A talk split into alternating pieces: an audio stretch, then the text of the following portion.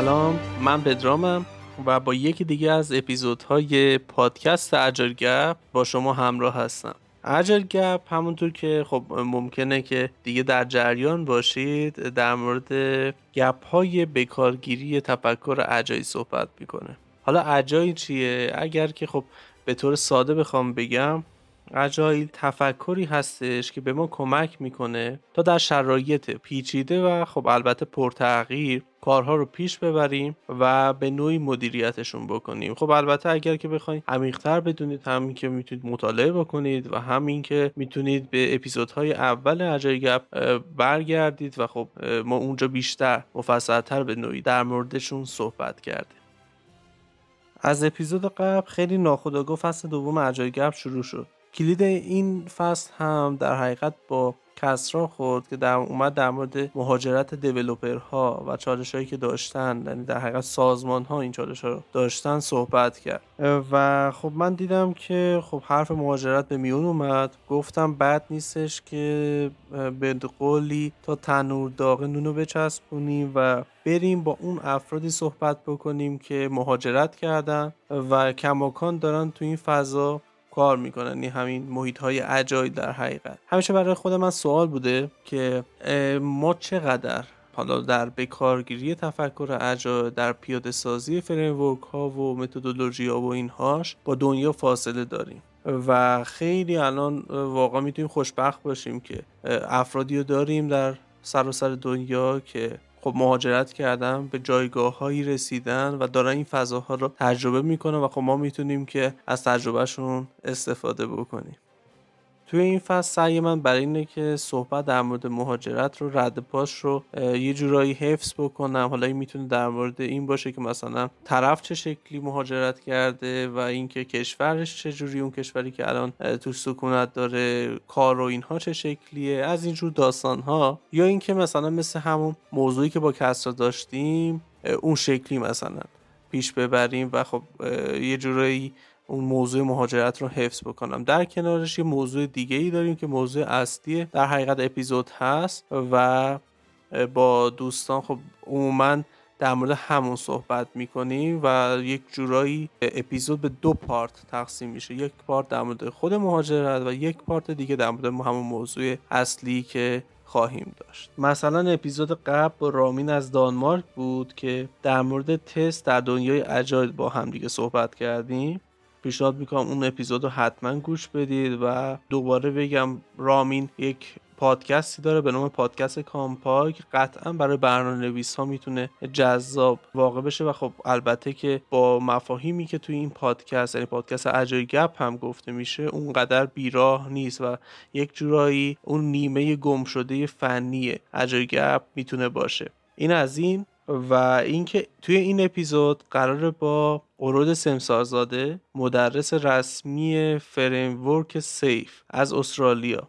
در مورد اینکه اصلا SAFe چیست و اینکه چرا اصلا باید ازش استفاده بکنیم صحبت بکنه امیدوارم که از این اپیزود خوشتون بیاد و براتون موثر واقع بشه. حتما نظرات و کامنتاتون رو با ما در میون بذارید. خیلی خوشحال میشیم. دوست داریم feedback اتون رو داشته باشیم تا بتونیم که در آینده بهتر عمل بکنیم. خلاصه اینکه باید از خودمون شروع بکنیم. همون چیزی رو که میگیم به کار ببریم و به feedback ها بها بدیم.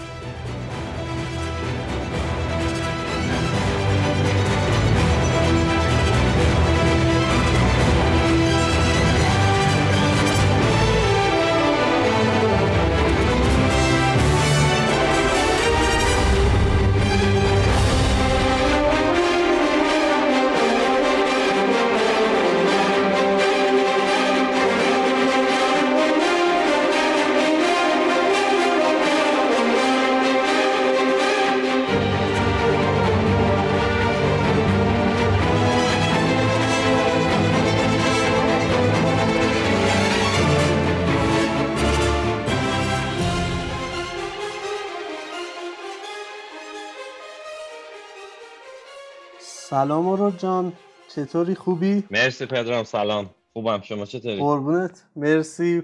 ممنونم از اینکه دعوت من رو قبول کردی و اومدی به پادکست اجای خیلی باعث افتخار آقا. جدی میگم. و اینقدر برای دوستان تعریف کردم گفتم که آقا من ناخداگاه با یه شخصیتی روبرو شدم که مدام یک چیزی تو ذهنم بود که می‌خوام در موردش تو پادکست صحبت کنم فقط آدمی که واقعا بتونم بهش اعتماد بکنم و در مورد این مسئله صحبت بکنم که دانشش قوی باشه پیدا نکرده بودم و خیلی خوشحالم که باهات آشنا شدم و اینکه خیلی اتفاقی واقعا جور شدش که با هم دیگه این پادکست رو بریم در مورد معرفی framework سیف.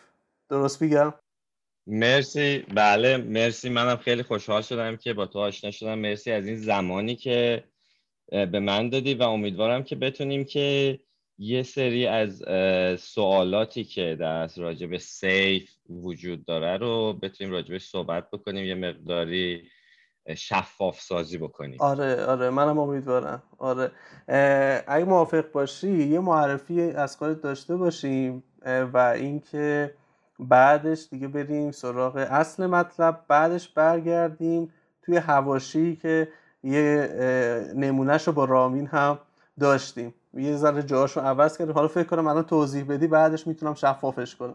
نمی‌خوام. سپرایزش بپره. باشه حتما.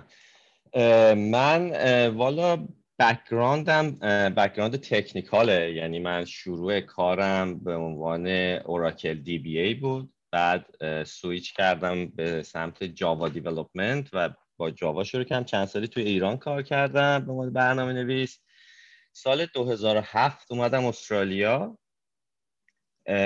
اینجا یه دو سال master م رو گرفتم و بعد شروع کردم به عنوان برنامه نویس کار کردن. سال 2009 من برای اولین بار توی یه تیمی شروع کردم کار کردن که این تیم تیم Scrum بود.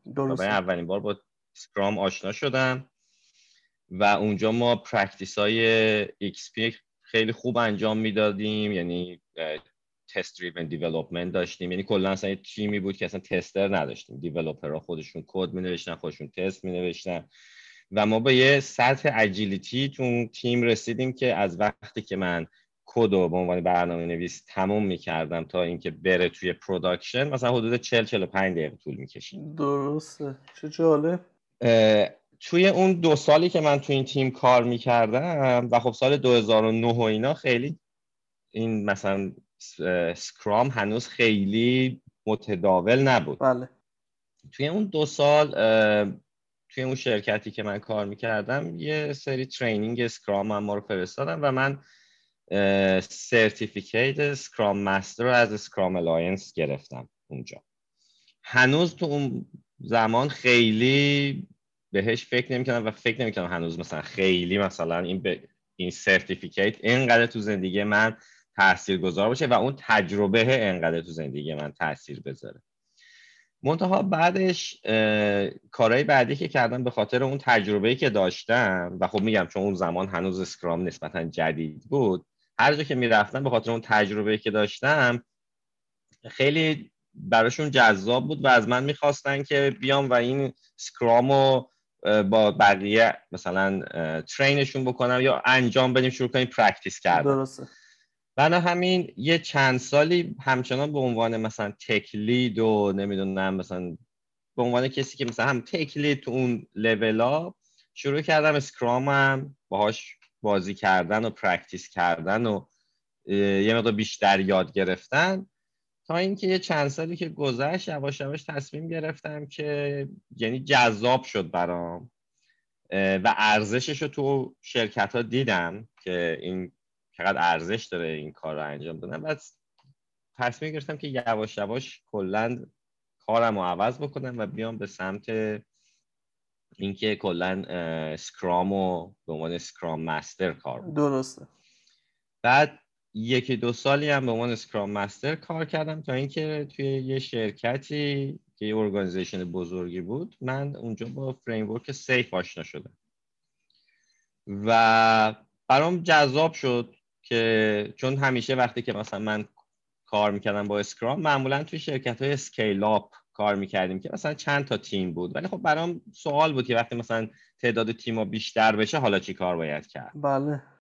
بعد که با SAFe آشنا شدم دیدم خب این جذاب بود جالب بود. یه مقداری باش کار کردم و بعد شروع کردم یه مقدار جدیتر یادش بگیرم و جدیتر کار بکنم و یواش یواش شروع کردم به train کردن افراد training SAFe. درسته. از سال 2018 من SAFe رو دارم train می‌کنم و باش کار می‌کنم و همینطور Kanban م از تقریبا چند ماه پیش شروع کردم به train کردن Kanban چون کلا training هم یکی از کارهایی که من خیلی بهش علاقه دارم و شاید در آینده نزدیک مثلا بیشتر زمانم رو بذارم روی training تا مثلا coaching و practice کردن. ولی به طور خلاصه یه حدود فکر می‌کنم دوازده سیزده سالی است که من تو محیط های در اصل سکرام حالا سیف اجایل به طور کلی کار کردم و دیگه الانم که اینجام. منتها یه چیزی یه چیزی برام همیشه خیلی جالب بود. یعنی همون اوایلی که شروع کردم به کار کردن که همون تو ایران داشتم کار می‌کردم یه چیزی که برام جالب بود این بود که مثلا من تکنولوژی و اینا رو دوست داشتم برنامه‌نویسی خیلی دوست داشتم خیلی لذت میبردم. ولی پشنم همیشه آدما بودن آها. تا تکنولوژی. خب؟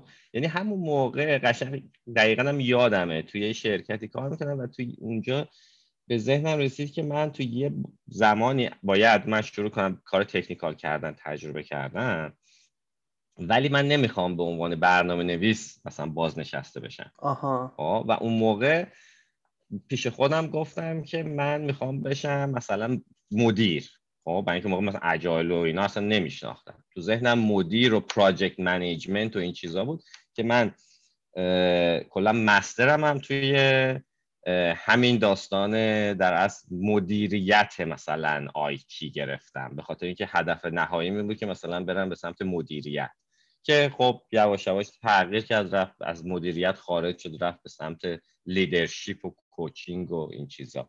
ولی اون پشنه که با آدما کار بکنم از اول تو ذهنم بود و هنوزم هست. چقدر عالی چقدر عالی. خیلی چی میگن؟ به قول معروف سفر جالبی داشتی و اینکه این اینش خیلی برای من قشنگ بودش که آروم آروم رسیدی به چیز. آروم آروم کشف کردی و آروم آروم راه باز شد برات که رسیدی به اینجا.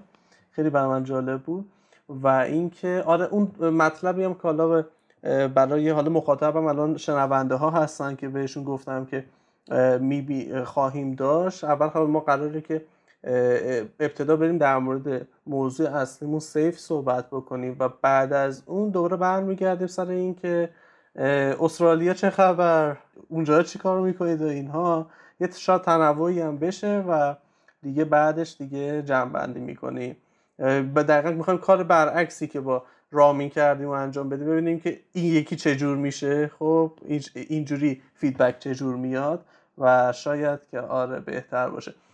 دیگه اینکه خب آقا بریم سر اصل مطلب. ببینیم که چیه اول از همه بهت بگم این سیف که حالا قراری در صحبت بکنیم من تجربه شخصی خودم میگم.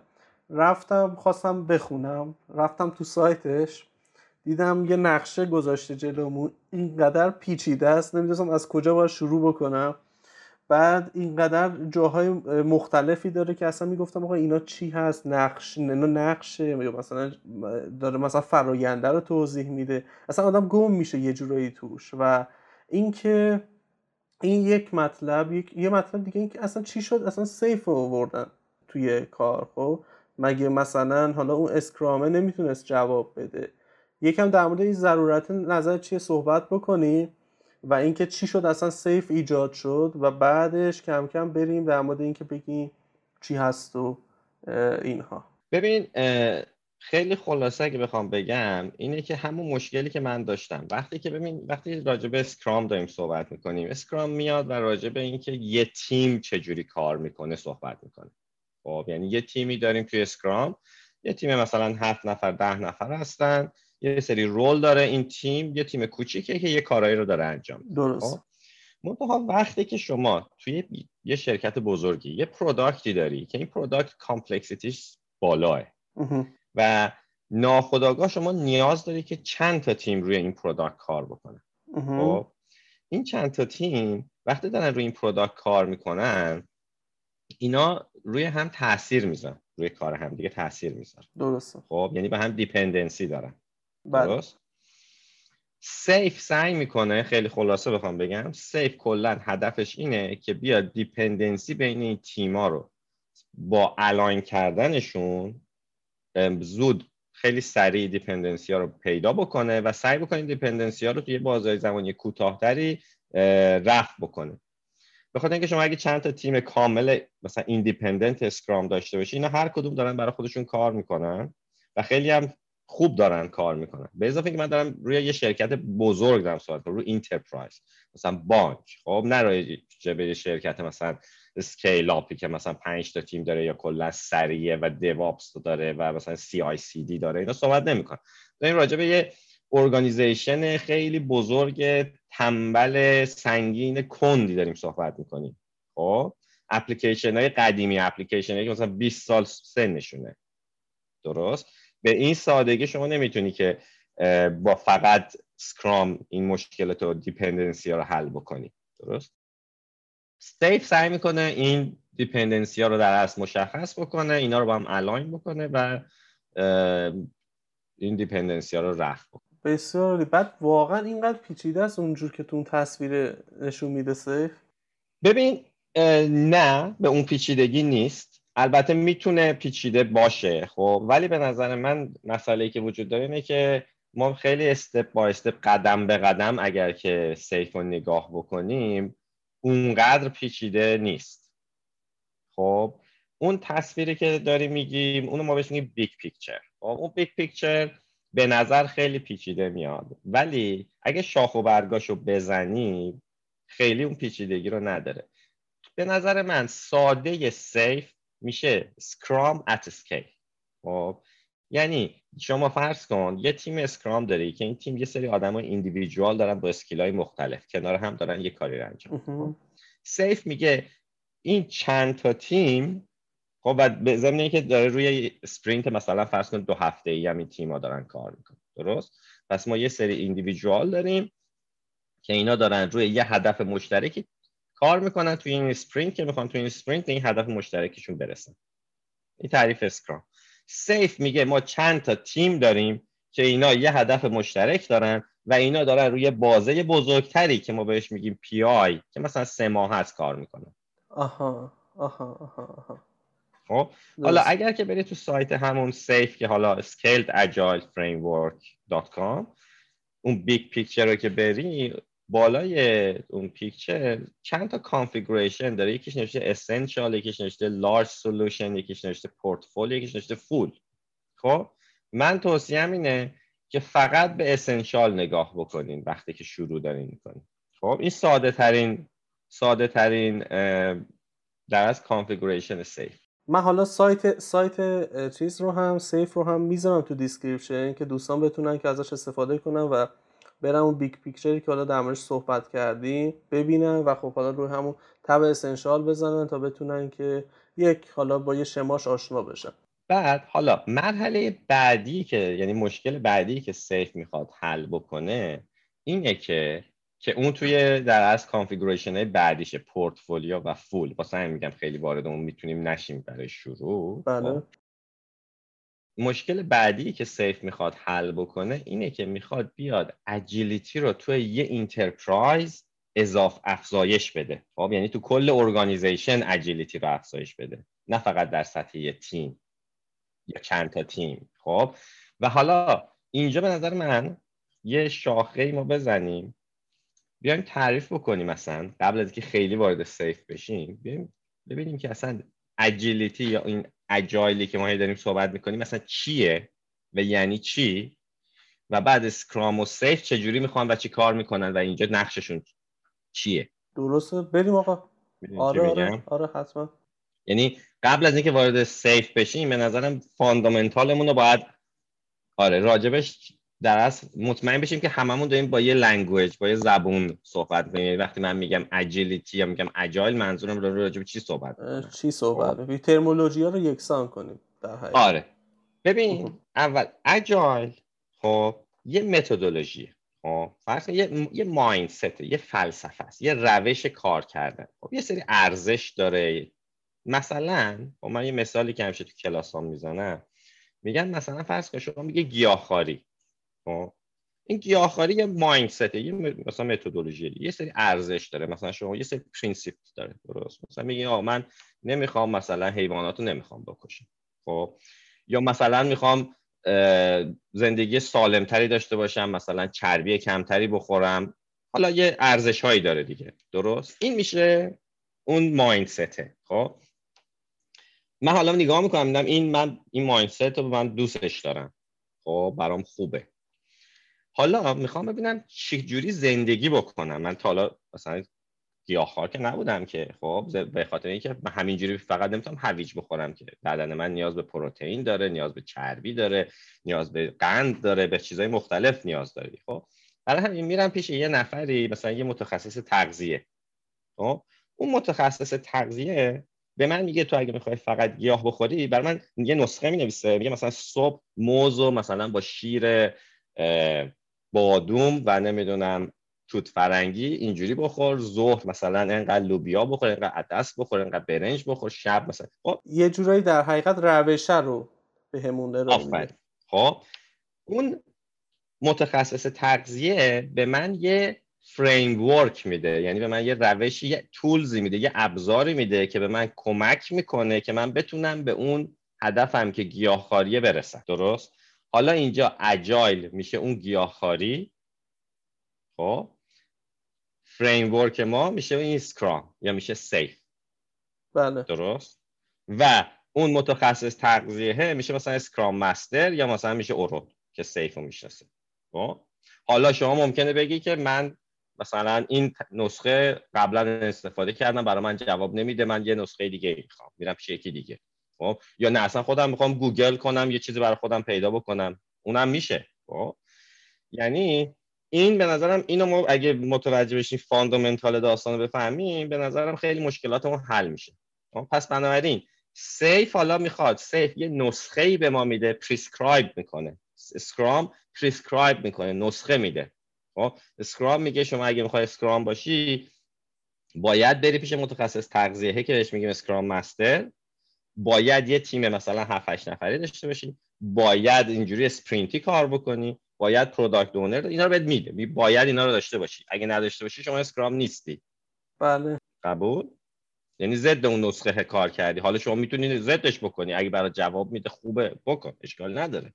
اون دیگه به اون کسی که می‌خواد اون کار انجام بده به مشتری به اون شرکت organization آره فقط ولی اسکرام نیستی. آره اسکرام نیستی یه چیزی ممکنه هم از گیاهخوار باشه. ممکنه اون agility که لازم داری اون چابکی که لازم داری یعنی بتونی تغییر جهت بدی تو کارتو داشته باشی. لازم نیست شما حتما اسکرام باشی که agile به اون agility برسی. و به یه چیزی که خیلی بنظرم مهمه اینه که agile بودن زیاد مهم نیست. مهم اینه که ما هدفمون اینه که agility رو توی یه شرکتی توی ارگانیزیشنی می‌خوایم ببریم بالا. چرا؟ به خاطر اینکه تو دنیای امروز که ما داریم صحبت می‌کنیم مخصوصا وقتی که ما سافتور داریم خب تکنولوژی خیلی سریع داره تغییر می‌کنه. نیاز اون کاربر ما داره خیلی خیلی زیاد تغییر می‌کنه و ما باید این توانایی رو داشته باشیم که با توجه به تغییر نیاز کاربرمون بتونیم تغییر جهت بدیم strategically تو سطح organization که بتونیم تو market دوام داشته باشیم. وگرنه خیلی زود یه رقیبی میاد و ما رو از market می‌ذاره بیرون. یعنی اگه ما بخوایم بیایم با اون روش قدیمی که مثلا میمدیم امروز پلن می‌کردیم که سه سال دیگه چه یه product ی تولید بشه اینجوری بخوایم کار بکنیم تو این سه سال تکنولوژی عوض شده اصلا. یعنی اون product ی که شما میده به بازار دیگه اصلا همین الان وقتی رفته بازار تکنولوژیش قدیمیه. کاربرا نگاه می‌کنن این اصلا رو موبایل مثلا درست کار نمی‌کنه. خب یا من کلیک می‌کنم مثلا هر کلیکی می‌کنم هی صفحه داره load. شما نگاه بکن دیگه الان مثلا اپلیکیشن های بزرگ معروفی که الان هستن خب مثلا اینستاگرام مثلا شاید ده دوازده سال کلا وجود داره. مثلا قبلش اینستاگرام نبوده. الان مثلا چند میلیارد دلار مثلا ارزش اینستاگرامه. خب. دیگه گوگل و اینا قدیمی هن. یاهو الان دیگه already از بازار رفته بیرون.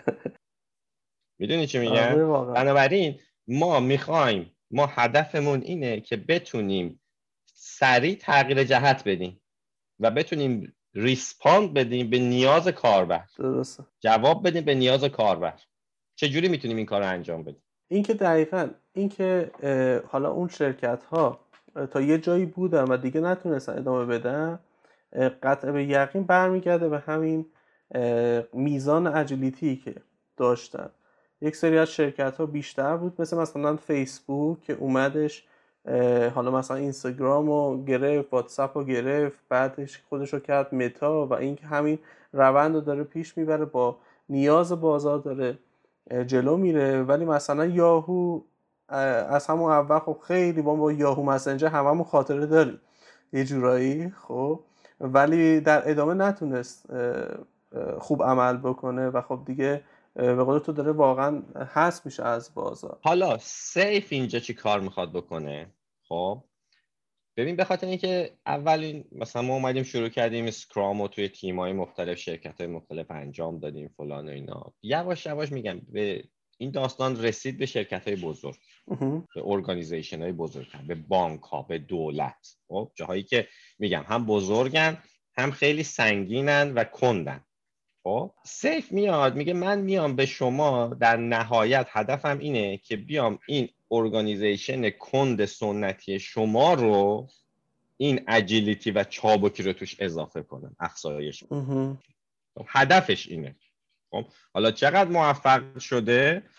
دیگه اون باید بریم با کسایی که استفاده کردن صحبت بکنیم. خب چقدر می‌تونه کمک بکنه؟ اونای بحث دیگه است. منتها نکته که وجود داره اینه که خیلی از این ارگانیزیشن ها اصلا لازم ندارن که اون اجیلیتی خیلی خیلی بالا رو داشته باشن. مثلا مثلا من الان دارم خودم با دولت ایالات ویکتوریا تو استرالیا دارم. با دولت خب؟ دولت اون مقدار agility که لازم داره به اندازه مثلا فرض کن چه می‌دونم یه شرکت scale-up نیست. خب به خاطر اینکه شرکت scale-up رقیب داره داره به چند تا رقیب داره باید زودتر یه چیزی رو مثلا وارد بازار بکنه فلان. خب دولت نیازی نداره اون level agility رو اصلا. یعنی لازم نداره مثلا من گفتم 45 دقیقه طول می‌کشید کد بره تو production خب دولت اصلا لازم نداره. به خاطر اینکه امسال اینا تصمیم می‌گیرن مثلا 6 ماه دیگه یه قانون جدید میاد. بله. خب بنابراین یکی از مثلا یعنی چیزی که مثلا نقد هایی که به SAFe وارده اینه که اون قدر agility را اضافه نمی‌کنه و به نظر من این انتقاد درستیه. ولی نکته ای که وجود داره اینه که target SAFe اون organization هایی هستن که اصلا اون level agility رو لازم هم ندارن. نمی‌خوان اصلا. و نه هم اصلا نمی‌خوان هم نمی‌خوان هم هزینهش براشون اینقدر زیاده که تقریبا امکان پذیر نیست. مثلا الان دولت که من دارم میگم مثلا اپلیکیشنی که در استفاده مثلا 20 سالشه این اپلیکیشن. خب این اپلیکیشنی که 20 سال پیش نوشته شده یعنی developer ایی که اینجا دارن کار می‌کنن مثلا تمامشون شاید بالای 50 سالشونه. تمام نه ولی اغلب. اغلب کسایی که 20 سال 30 سال سابقه دارن. و با این اپلیکیشن کار. خب این اپلیکیشن اصلا نمی‌تونه یعنی از لحاظ تک... تکنولوژیکالی تکنیکلی نمی‌تونه اصلا به اون لول برسه. ما اصلا نمی‌تونیم اونقدر تست اتوماسیون داشته باشیم. نمی‌تونیم اصلا سی آی سی دی داشته باشیم. این خیلی خیلی قدیمیه. خب یعنی هزینهش زیاد. نه که نمیشه. هزینهش زیاد لازم هم ندارن. آره دیگه. دیگه تقریبا rigid شده دیگه. یه جای انعطاف پذیری اصلا خیلی کم شده به خاطر اینکه اپ اینقدر روش develop انجام شده که شاید حتی اگه با اون فرمونی که پیش رفتن خب بالاخره یادشون رفته چه جور بوده document هم که هم داشتن اون چیزایی که ضروری بوده رو آره. پیدا نکردن. از اینجور مسائل. نیازم ندارن. آخه این خیلی هم مهمه. درست. خب شما همه آدما لازم ندارن لازم یعنی نمی‌بینن که مثلا لزوما گیاهخوار بشن. خب بعضی دوست دارن یه کارهای دیگه بکن خب یعنی شما باید نیاز اون کاری که می‌خوای بکنی وجود داشته باشه دیگه بله که به بله. اون هزینه رو براش بدی دیگه. درست؟ آره آره. آره. این بنابراین خیلی به نظرم مهمه که ما داریم راجع به چه لولی از اجیلیتی صحبت می‌کنیم راجع به تارگتمون چیه. و بعد بیایم ببینیم آیا این تولز این ابزاری که اسمش سیفه برای این مشکلی که ما داریم آیا این مناسبه یا مناسب نیست؟ اگه مناسبه خب می‌تونیم استفاده بکنیم ببینیم چه. برای اینکه یه عدد داشته باشیم حالا یه عددی که حالا بشه تسامحا بهش حالا استناد کرد. این مثلا سیف به مثلا برای چه اندازه شرکتی؟ حداقل مناسبه. ببین طبق چیزی که SAFe خودش میگه شما مثلا حدود 100 150 نفر بین 50 تا 150 نفر اگر که روی یه product کار بکنن شما SAFe براتون مناسب. یعنی حدود مثلا 10 12 تا تیم. حالا مثلا بین بین 5 تا طبق documentation SAFe 5 تا 11 تیم یا 5 تا 12 تا تیم. درسته درسته. خب که هر تیم هم مثلا بگیر حدودا مثلا 10 نفر مثلا بین 50 نفر تا 100 خورده ای نفر. خب که حالا تمام این چیزایی که SAFe داره مثلا بر اساس یه سری research مثلا این عدد 120 خورده 150 که میگه بر اساس یه عددیه به نام Dunbar. یه آقای روانشناسیه که این آقای روانشناس اومده و تحقیق کرده روی مغز انسان. و به این نتیجه رسیده که مغز انسان در لحظه می‌تونه حدود 100 150 تا line of communication رو داشته باشه. یعنی با 100 150 نفر شما ارتباط داشته باشه. خب. بیشتر از اون خیلی ما نمی‌تونه مغزمون جواب بده. خب؟ این عدد بعدا اومده به اسم این آقا به اسم آقای Dunbar معروفه. که گوگل بکنین Dunbar میاد. که این سایزیه که سایز یه قبیله است. حالا حدودی دیگه. خب؟ برای همین توی یه مثلا framework های حالا framework البته مثلا Spotify حالا خیلی framework نیست یه مدل کار کردنیه. به این یه چیزی که حالا تو SAFe داریم که بهش میگیم team of teams یعنی یه تیمیه که یه تیم بزرگه که شامل چند تا تیم کوچیک‌تر میشه. تو SAFe terminology SAFe به این میگیم قطار. خب؟ قطاریه که این قطار از team of teams یه تیم بزرگ که چند تا تیم کوچیکه. توی مثلا مدل Spotify به اون میگن tribe یا قبیله. خب؟ این باز بر اساس همون عدد Dunbar ه یعنی همون سایزه که ما می‌تونیم یعنی این افرادی که تو این قطار هستن یا تو این قبیله هستن اینا همو می‌شناسن. بنابراین communication بین این افراد بالا میره. خب؟ بنابراین این همین که communication بینشون افزایش پیدا بکنه این باعث میشه که یه مقدار agility شون افزایش پیدا بکنه. یک جوری transparency افزایش پیدا می‌کنه شفافتر میشه و اینکه خب بالاخره متوجه میشن که داستان از چه قراره خب موافقی بریم یک کم در مورد آن یه مطلب دیگه. حالا قبل از اینکه اینو بگم توی SAFe معمولا یه عددی هم کنارش میاد که 4 3 2 یه همچین اعدادی هم میاد فکر می‌کنم. درست میگم؟ آره. ببین خب همین میگم دیگه. ببین این SAFe چون یه tools یه خب این SAFe اولین باری که در از release شده سال 2011 release شده. اولین version این framework خب درست. چون ببین framework یه نسخه است. اینو باید, باید متوجه بشیم. خب یعنی اومدن سال 2011 بر اساس تجربه ای که داشتن یه سری افراد اومدن یه framework ی رو درس تعریف کردم. به مرور زمان چیزهای مختلف تغییر کردیم از سال 2011 تا الان که 2022 ایم تقریبا 11 ساله خب. چیزهای مختلفی تغییر کرده. بنابراین SAFe هم هر یکی دو سال یه version جدید میده و خودش رو سعی می‌کنه adapt کنه با این تغییراتی که مثلا وجود داره. این در حقیقت اون version است. اون شماره. آره این version. هر تقریبا دو سال اینا یه version جدید میدن یه تغییراتی توش میدن یه سری terminology ها رو عوض می‌کنن. یه سری چیزایی که مثلا جواب نداده چون میگم این یه prescription دیگه نسخه یه دیگه. مثلا میگه اینجوری کار کن. خب، مثلا بعد client های مختلف practitioner های مختلف مثلا امتحان کردن مثلا این چیز مثلا این خوب نیست مثلا اینجوریش بکنیم. یا این تغییر رو بدیم. یا این اسم مثلا گیج کننده است. اینو اسمش عوض بکنیم. خب بنابراین اینا اومدن هی adapt کردن هی سعی کردن بهترش درسته. دو تا نکته که گرفتم از این صحبت ها حالا بخوایم یک جمع‌بندی موقتا داشته باشیم. سر اینه که SAFe تا اینجا متوجه شدم که برای در حقیقت حل کردن dependency بین چند تا تیمه. اصلا وقتی که ما میریم سمت چند تا تیم اولین چیزی که اتفاق میفته این dependency بین اینها هست خب؟ و اینکه خب همیشه چالش هم بوده. خب framework های دیگه ای هم البته وجود داره مثل مثلا خود حالا Scrum dot org یک چیزی به نام Nexus داره که اون هم حالا teams of teams گفت من یاد اون هم افتادم. بله. آره اون هم مثلا بالاخره یه تلاشی کرده که همچین داستانی رو برطرف بکنه. بعد از اون داستان داستان مربوط میشه به اینکه یک مقداری از agility رو تو enterprise بیاره SAFe. حالا اینکه این مقدار چقدره بستگی به خود اون enterprise داره و اینکه لزوما این نیستش که مثلا بخواد مقدار بالاش رو بخواد بره meet بکنه. ممکن یه مقداری باشه که فقط یه ذره روونتر بکنه فراینداش رو مثلا مثل حالا اون سازمان های دولتی که وجود دارن. ببین بذار من این مثال بزنم. همین organization دولتی که من الان دارم باش کار می‌کنم اینا قبلا پروژه تعریف می‌کردن مثلا پنج ساله. خب؟ الان سه ماهه.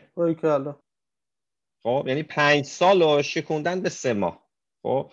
این یعنی چی؟ یعنی اون agility شون که مثلا پنج سال یه بار می‌تونستن تغییر جهت بدن تو سطح organization strategically خب الان سه ماه سه ماه تغییر میدن. خب و براشون خوبم هست. کافیه. یعنی شاید حتی زیادم هست. می‌دونی چی میگم؟ یعنی شاید حتی مثلا 6 ماه هم تغییر کنه OK ه. آره. زیاد چیز نمیشه. آره یکی از چیزهایی که استرالیا داشت من حالا یک صحبتی با رامین هم داشتم سر یه terminology بود به نام agile government اگه اشتباه نکنم که حالا من حالا باشون آشنا شدم یه چیزایی رفتم خوندم و اینها. یه مثال هایی که مثلا زده بود داستان سر این بودش که موقعی که چیز شد موقعی که کرونا اومد کشورها دولتها به این کرونا هر کدوم یه واکنشی نشون دادن خب؟ و اینکه یک سری ها تونستن موفقیت آمیز از پس این ور بیان و اون جامعهشون رو حفظ بکنن ولی یک سری ها نه نتونستن. خب؟ استرالیا جز اون کشورهایی بود که تا این اتفاق افتاد لاکداون کرد. کشورش و فکر می‌کنم تا این اواخر هم لاکداون بود. نمی‌دونم حالا الان باز شده پروازها با اینها. و اینکه بالاخره تونست این رو مدیریت بکنه بلافاصله. فکر می‌کنم این هم از همون داستان میاد که این ماینست رو برده تو دولتش. و داره ازش استقبال می‌کنه که در حقیقت بتونه که با شرایطی که تغییراتی که تو دنیا در سطح جهانی داره پیش میاد بتونه مقابله بکنه. درسته.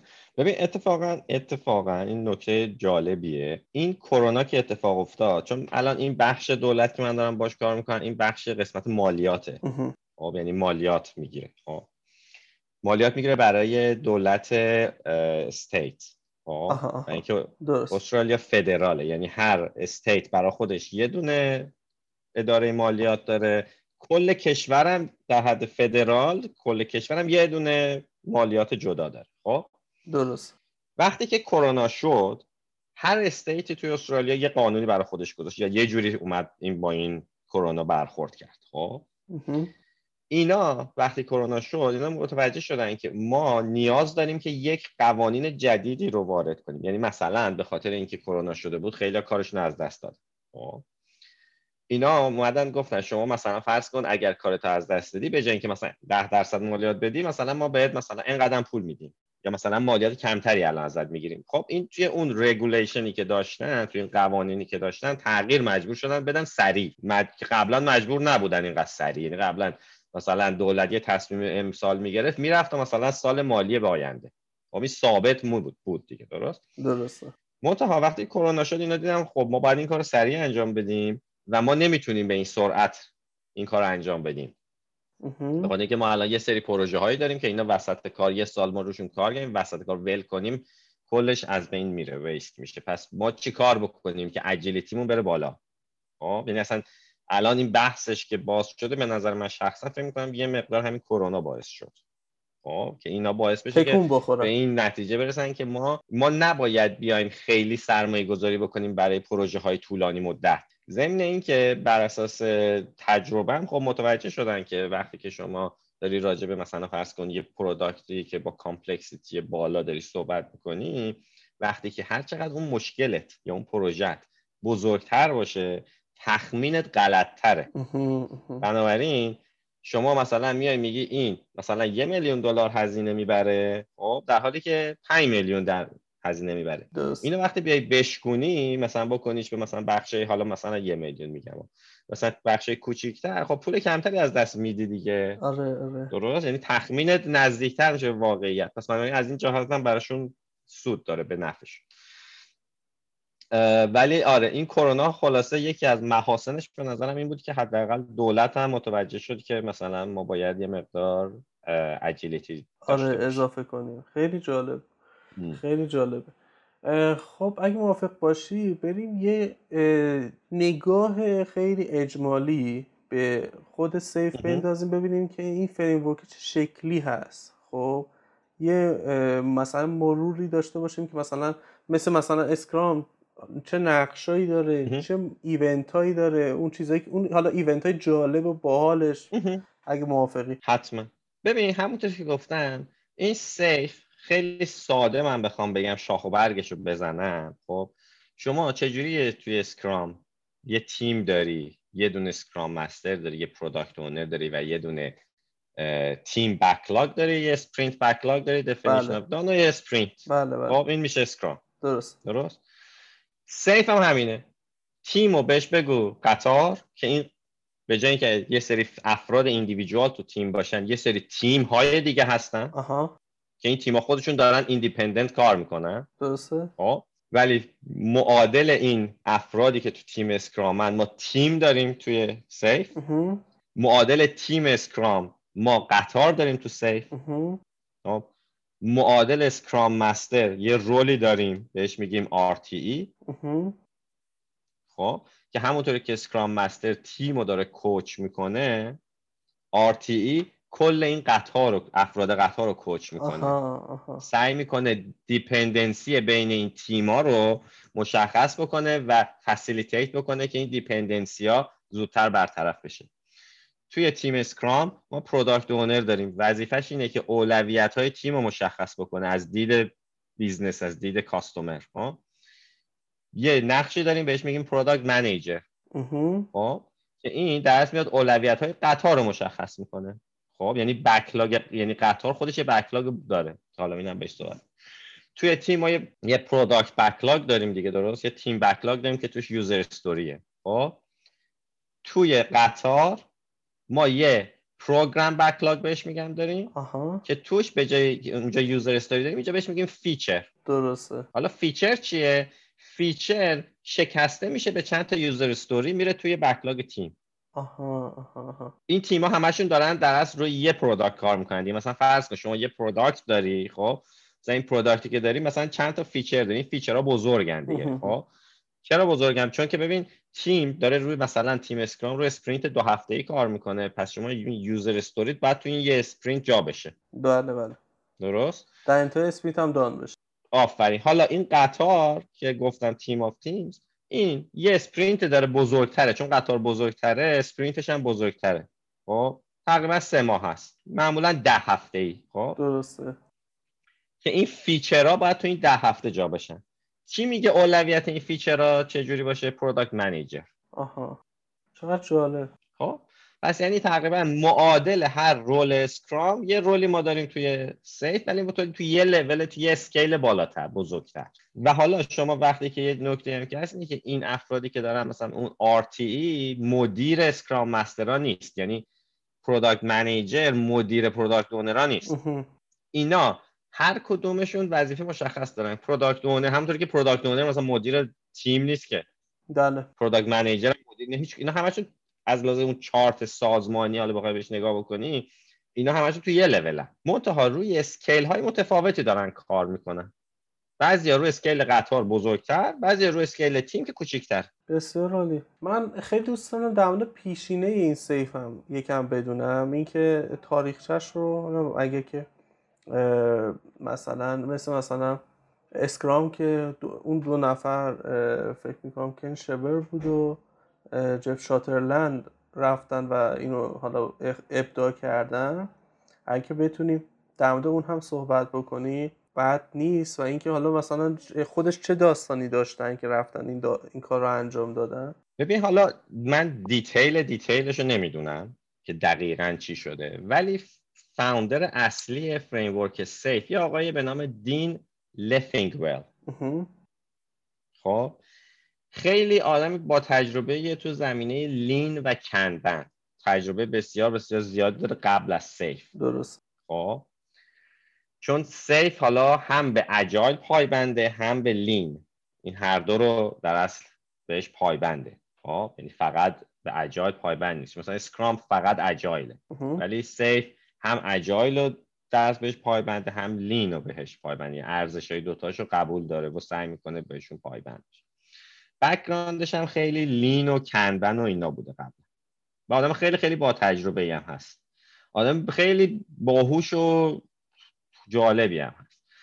بعد حالا البته میگم من دیگه detail detail ش رو نمی‌دونم که چجوری مثلا می شروع می‌کنه به این کار کردن ولی حدود در دوازده نفر هستن به اینا میگن SAFe Fellow خب SAFe Fellow کسایی که تقریبا از اولش با این آقای دین لفینگویل با هم کار کردن یا خیلی زود وارد SAFe شدن و توی این framework نقش داشتن. خب که دو تا از اینا استرالیایی هن. برای همین کلا SAFe تو استرالیا محبوبه حالا می‌تونم بگم محبوبه متداوله و فکر می‌کنم حالا همون سال 2011 فکر کنم مثلا 2012 13 برای اولین بار اولین قطار رو توی استرالیا توی شرکت مخابراتی درست می‌کنه. یه خانومی که اتفاقا من مثلا پیش خود اون خانوم رفتم و اون منو certify کرده و این دوتا از اول تقریبا جزو SAFe بودن و مثلا تو مقاله ها و توی درست کردن این framework نقش داشتن و الان هم مثلا توی این چی میگن SAFe Summit یعنی که اون مثلا کنفرانسه که آدم های معروف با تجربه SAFe هستن اینا معمولا نقش دارن و صحبت می‌کنن. چقدر خوب چقدر عالی. فکر می‌کنم توی اروپا هم حالا اونجور که من حالا از دوستان میشنوم سیف اونجا هم یه ذره داره رواج پیدا می‌کنه. در این حد که مثلا یک سری از دوستان که حالا می‌خوان اپلای بکنن میگن که آقا اگه سیف داشته باشه انگار که مثلا دیگه خیلی خفنی مثلا. حالا اینکه چرا؟ حالا خدا دانه. ولی مثل که اون طرف هم آره اینجور هست. دقیقا. ببین این برمیگرده به همون که گفتم. ببین SAFe یه ابزاریه یه tools یه خب؟ وقتی یه organization ی می‌خواد از این ابزار استفاده بکنه ترجیحش اینه کسایی براش کار بکنن که بلدن با این tools کار کنن.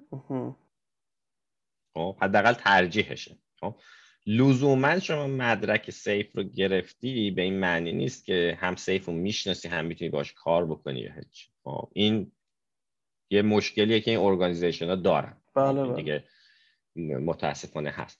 مثل اینکه شما وقتی میری دانشگاه مثلا مدرک می‌گیری software engineer به این معنی نیست که می‌تونی کد بنویسی که. خب, خب، این هست. خب منتها از دید اون organization به هر جز یکی از اون criteria ها اینه که شما مثلا فرض کن certified باید باشی. به خاطر اینکه تو باید این فریم رو بشناسی دیگه. خب به خاطر اینکه اگه نشناسی مثلا میری اونجا میگه خب حالا این اصلا چیکار داره می‌کنه این این event ها چیه؟ این اتفاقی که داره میفته چیه؟ چرا اینجوری کار می‌کنی؟ feature چیه؟ user story چیه؟ فلانه. خب واسه همین این هست. از لحاظ توی همون که اولم گفتی تو framework هایی که در اصل برای Scaled Agile وجود داره مثل همون Scrum at Scale که مال scrum.org یا LeSS Large Scaled اونم باز دوره یکی دیگه است و همون Nexus و SAFe همین SAFe هم که داریم و حالا چیزهای دیگه.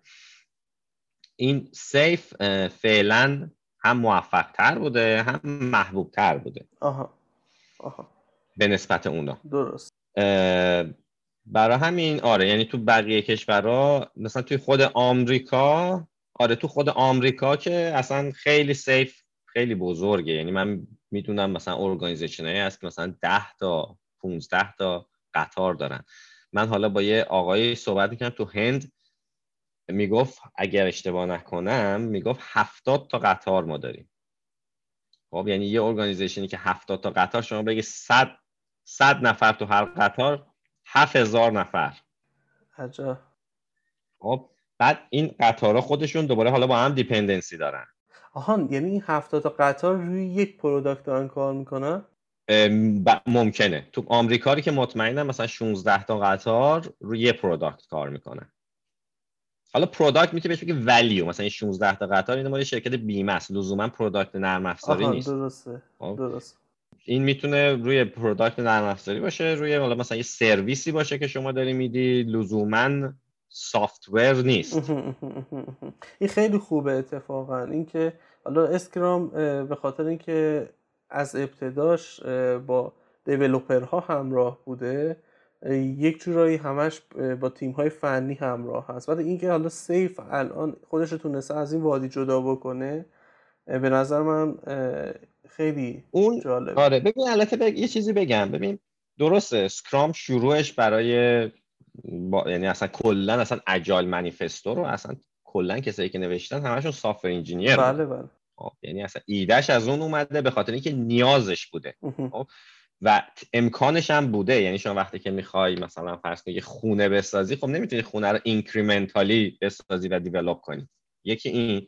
دوم یعنی مثلا نمی‌تونی مثلا بگی که مثلا من فرض کن در ورودی رو می‌سازم خونه رو میفروشم. آدما برن توش زندگی کنن. خب بعد به من feedback بدن. اگه خوب نبود در رو برمیدیم عوض خب نمیشه. cost ش زیاده و این دوم اینکه تو وقتی مثلا product ی مثل مثلا خونه است یا product engineering ه شما predictability بالاه. به خاطر اینکه عدم قطعیتت پایین تره درست؟ یعنی شما می‌دونی که آقا اگر خاک جنسش اینه است مثلا ما این ستون آهنی رو بذاریم انقدر مثلا می‌تونه وزن رو تحمل کنه. درست. اینا دیگه فیزیک و ریاضی. خب شما می‌کنی انجام میدی حالا با یه درصد خطایی میدی جلو و مثلا با اون درصد خطا معمولا درست میشه ساختمون معمولا مثلا نمیریزه. خب؟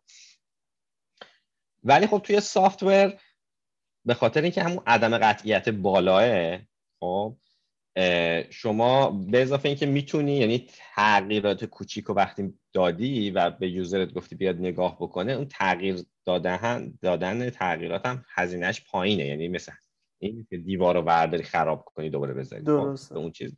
بنابراین نیازش بوده شروعش از اون بوده. ولی شما لزوما سکرام رو نمی... یعنی لازم نیست فقط برای سافتور استفاده کنی. اسکرام هم می‌تونی برای هر چیز دیگه استفاده بکنی.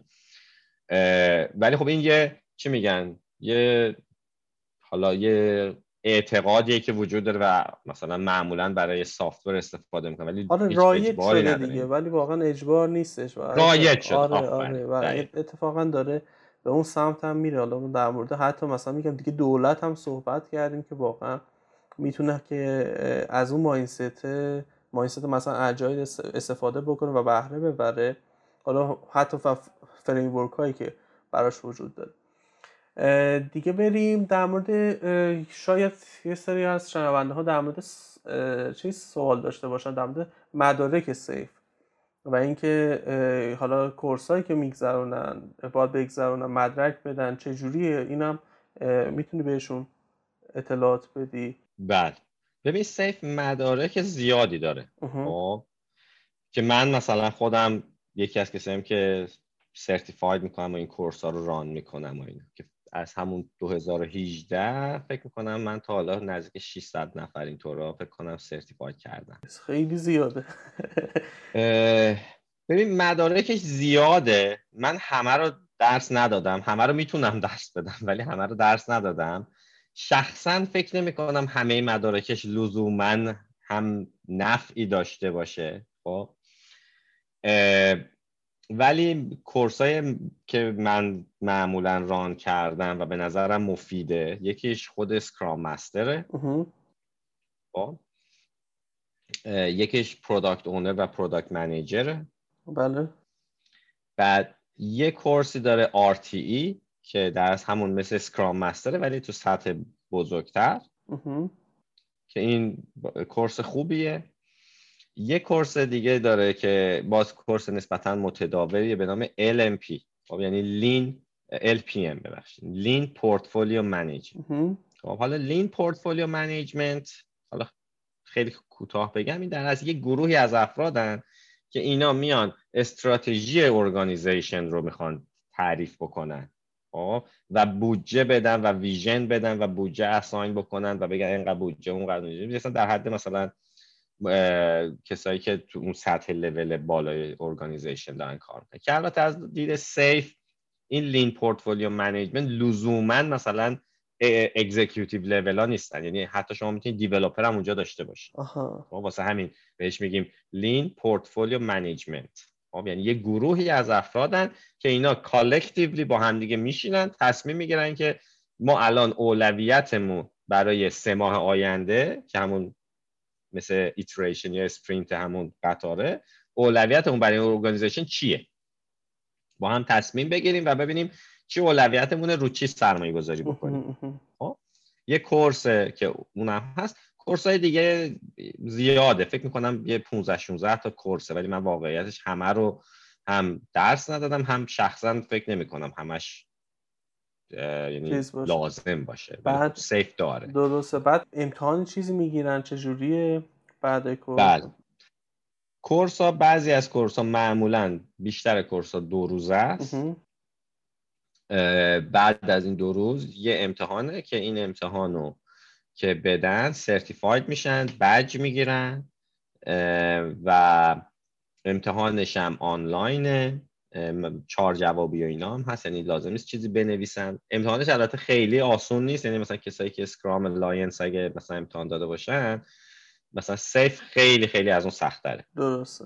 از Scrum Alliance خیلی سخت‌تره امتحانش. یعنی باید قشنگ متوجه باشن بخونن و اینا. و بعضی از course ها مثل اون Lean Portfolio Management که گفتم اونا سه روزه است. بعضی از course اش دو روزه است بعضیش سه روزه است ولی بعدش یه امتحان سه چهار یعنی چهار جوابی ایناست که 90 دقیقه امتحانه 45 تا سوال.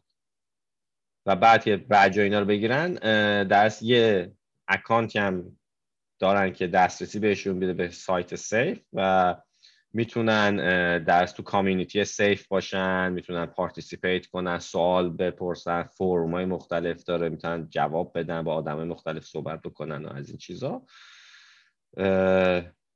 و اینم از امتحانش. یه چیز هم داره که course که تمام بشه یه امتحان تستی دارن که اون تست رو می‌تونن بدن قبل از اینکه امتحان اصلی رو بدن. درست. و اون تست رو هر چقدر بخوان می‌تونن چندین بار بدن تا اینکه مطمئن بشن که دست آمادن برای امتحان اصلی. چون بعد از اون امتحان تست بهشون میگه کدوم بخشا رو مثلا ضعف دارن باید بخونن کجا رو قوی هن چه خوب. ایوه. تو قرار بودش که توی ایران یک کورسی برگزار بکنی.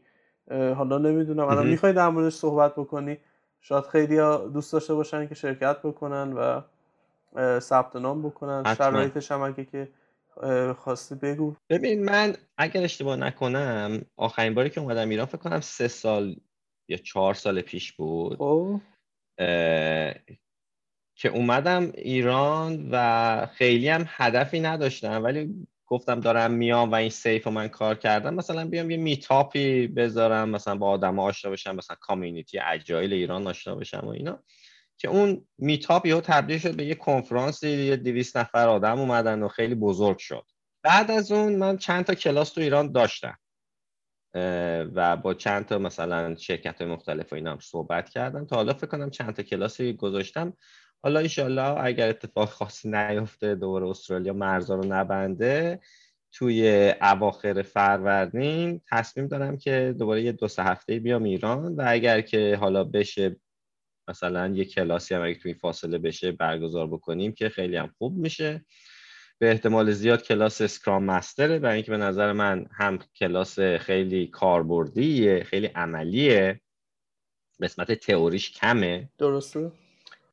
چون بعضی از این کورس ها برای چون مخاطب کورس ها متفاوته. مثلا بعضی از کورس ها مخاطبش برای مثلا مدیراست که خیلی تئوری سیف و براشون توضیح میده که اونا ذهنشون آماده بشه که چرا اصلا دارن این تغییر رو میدن چطور این تغییر اتفاق میفته. Scrum Master خب برام Scrum ه یعنی کمک می‌کنه که افراد اولا با Scrum آشنا بشن خارج از SAFe. چون Scrum که خب یه فریم که مشخصه دیگه. با اون آشنا بشن و نقش تیم های Scrum و نقش Scrum Master تو organization بزرگ وقتی که چند تا تیم داریم و اون event هایی که وجود داره و نقش این Scrum Master توی event هایی که تو SAFe داره چیه و غیره صحبت میشه. نظرم خیلی course خوبیه که اتفاقا همین ویکند استرالیا همین شنبه شنبه من خودم تو استرالیا یه کورسشو دارم همین برای 15 14 15 آوریل اگر که اتفاقی نیفته ایشالله یه کلاس هم توی ایران برگزار بکنیم همین اسکرام مستر. بسیار عالی بسیار عالی. خب بعد دوستان به خود پیام بدن برای چیز برای ثبت نام.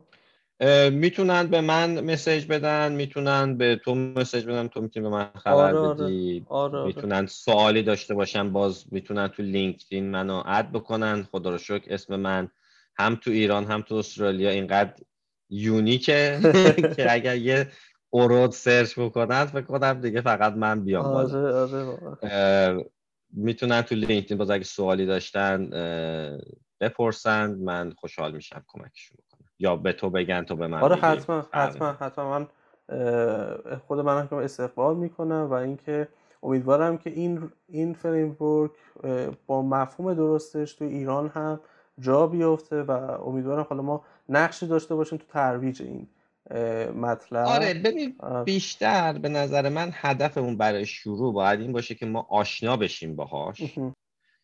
به خاطر اینکه مثلا فرض کن همین Scrum که خیلی خیلی از SAFe هم ساده تره اغلب من حالا چه تو ایران چه خارج ایران نگاه می‌کنم هیچ کدوم از تیم ها اصلا تیم Scrum نیست.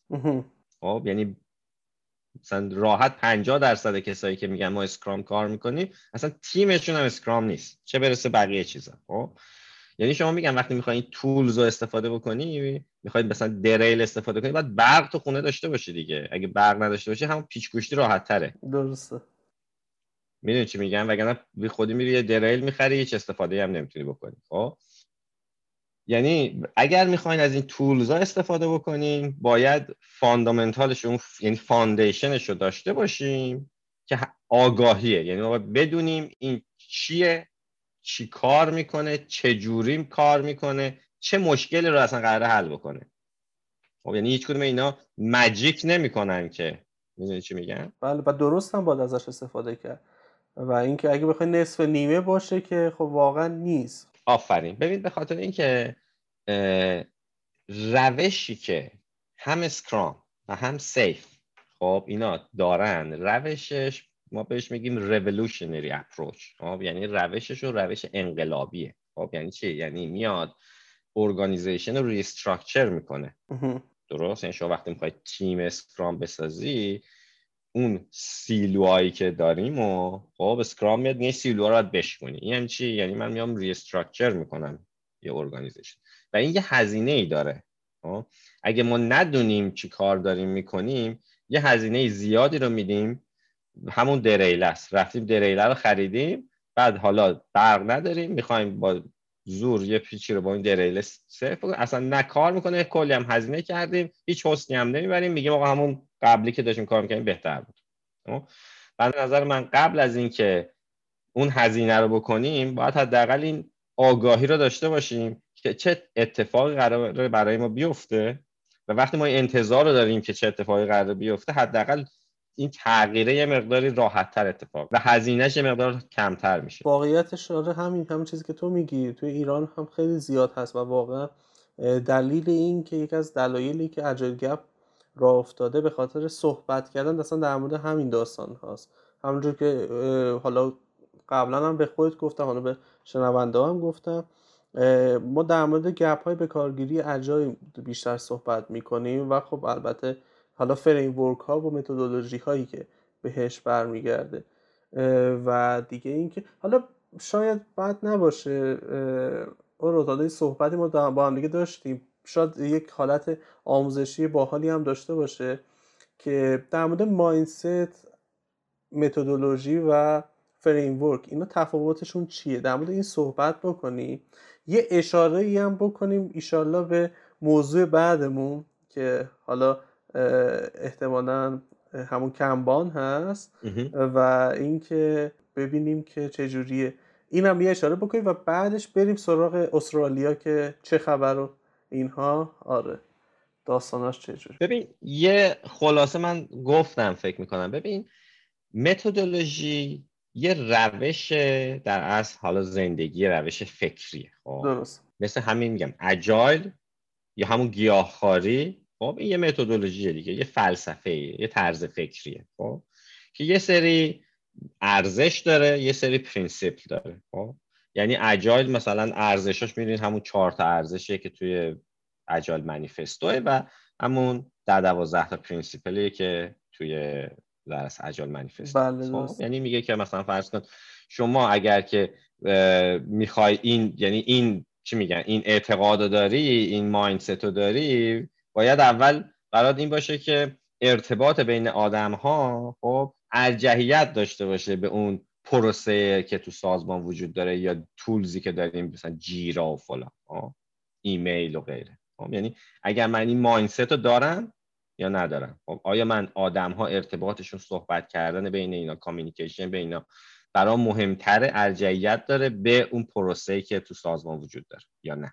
خب؟ این یکی از ارزش های Agile درست؟ یا من برام این که یه product ی رو درست کنم که یه مشکلی رو برای مشتریم حل بکنه این برام مهمتره تا اینکه بیام یه مقدار زیادی documentation درست بکنم. درست. نه اینکه documentation مهم نیست نه اینکه پروسه مهم نیست.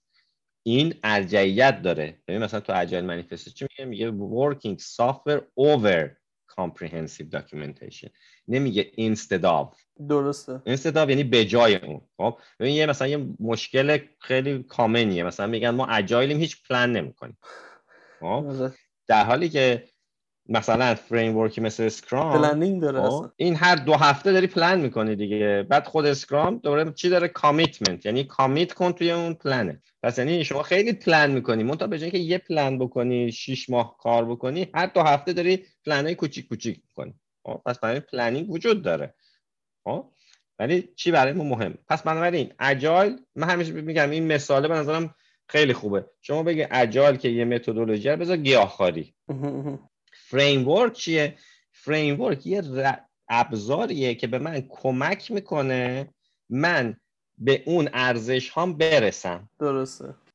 خب مثلا توی agile manifesto ما یه principle داریم میگه که تیم که داره develop می‌کنه با customer و business اینا با هم رو در رو صحبت بکنه. خب یکی از principle های agile درست؟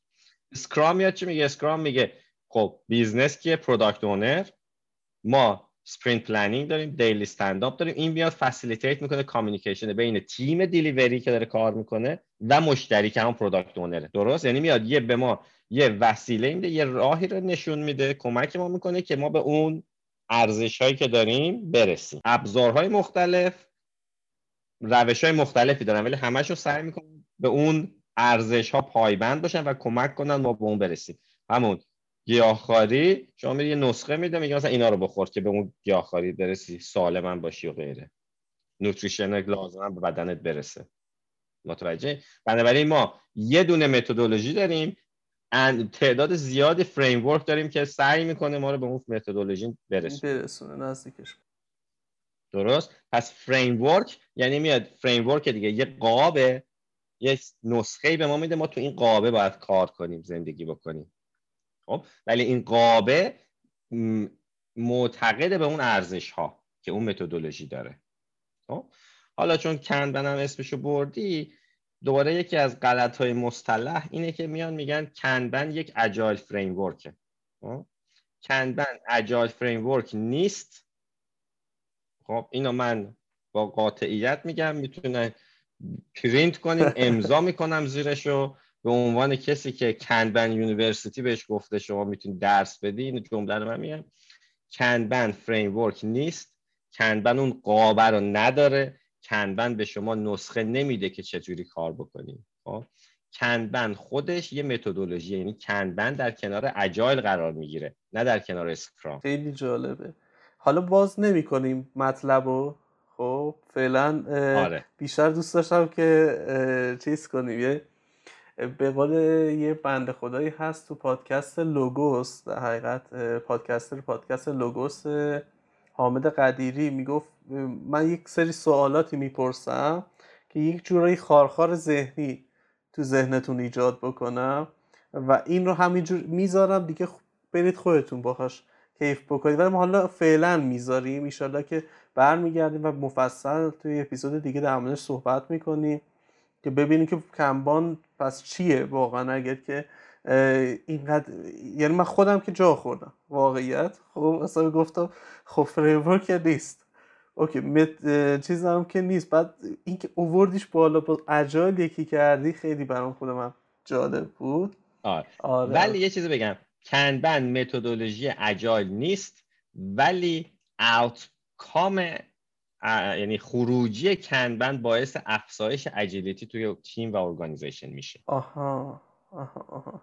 خب؟ آها. چقدر این برای اینکه یه مقدار بیشتر حالت اون چی میگن پیچیدش کنیم پیچیدش میسترش کنیم عالی عالی. خیلی خوب آقا. ما یه بریک بریم بعدش بریم سمت چیز در مورد استرالیا هم صحبت بکنیم.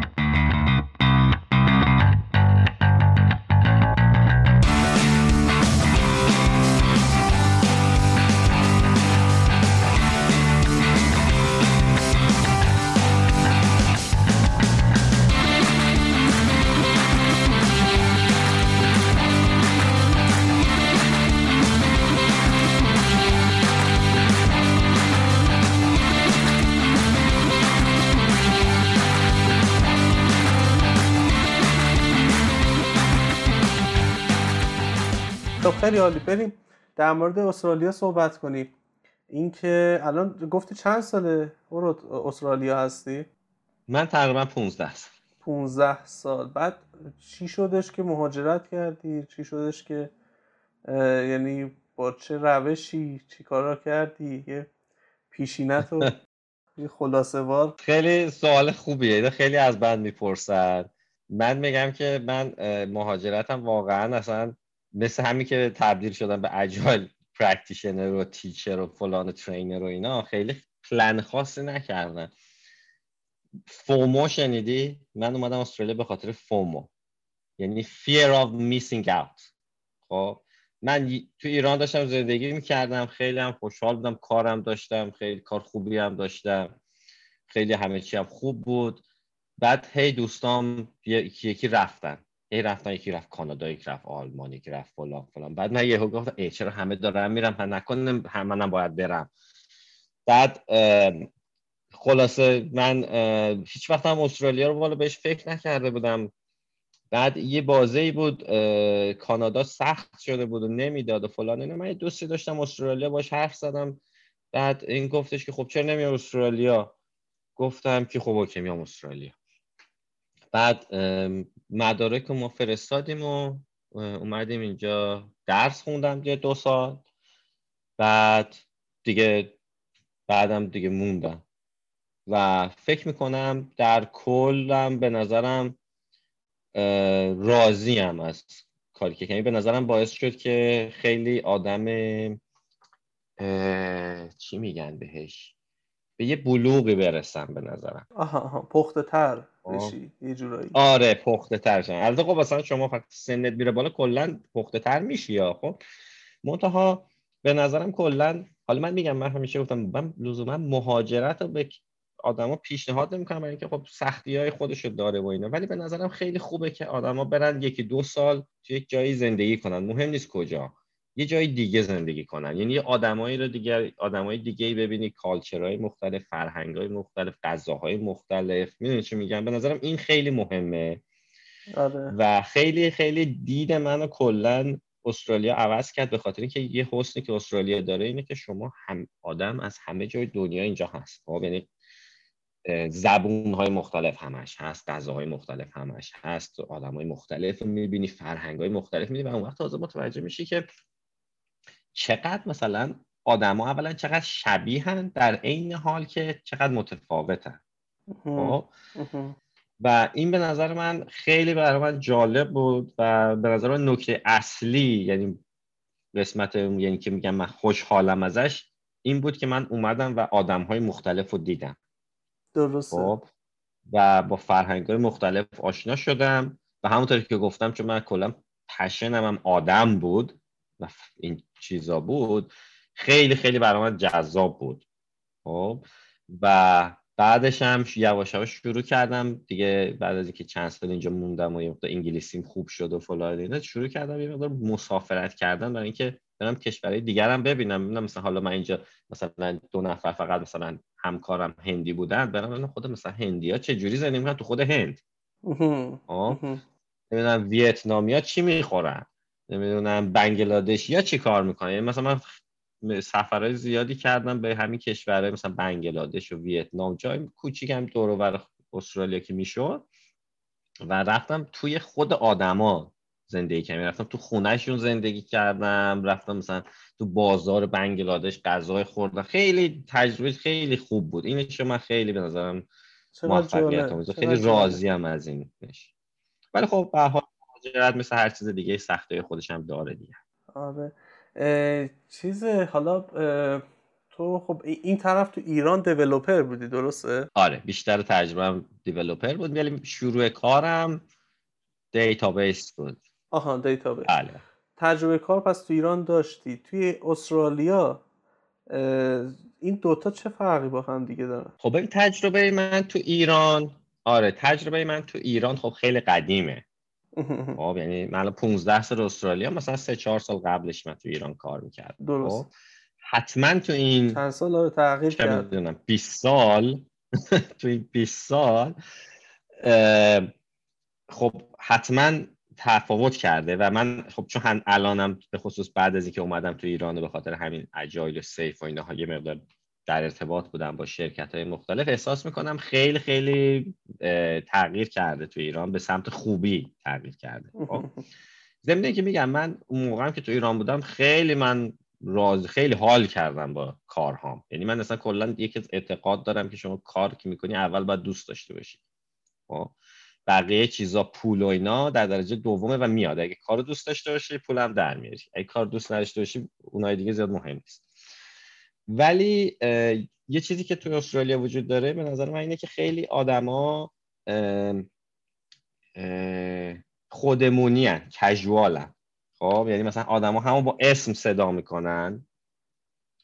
اون سلسله مراتب سازمانی و اینا که وجود داره خب ولی مثلا فرض کن من مثلا میرم با چه می‌دونم با CIO ی مثلا government که یه آقای خیلی مثلا با تجربه سنش خیلی از من بیشتره فلان یا حتی افراد تیم هایی که مثلا سنشون زیاده اینا صحبت همه مثلا با اسم صدا می‌کنن همو مثلا اینجوری.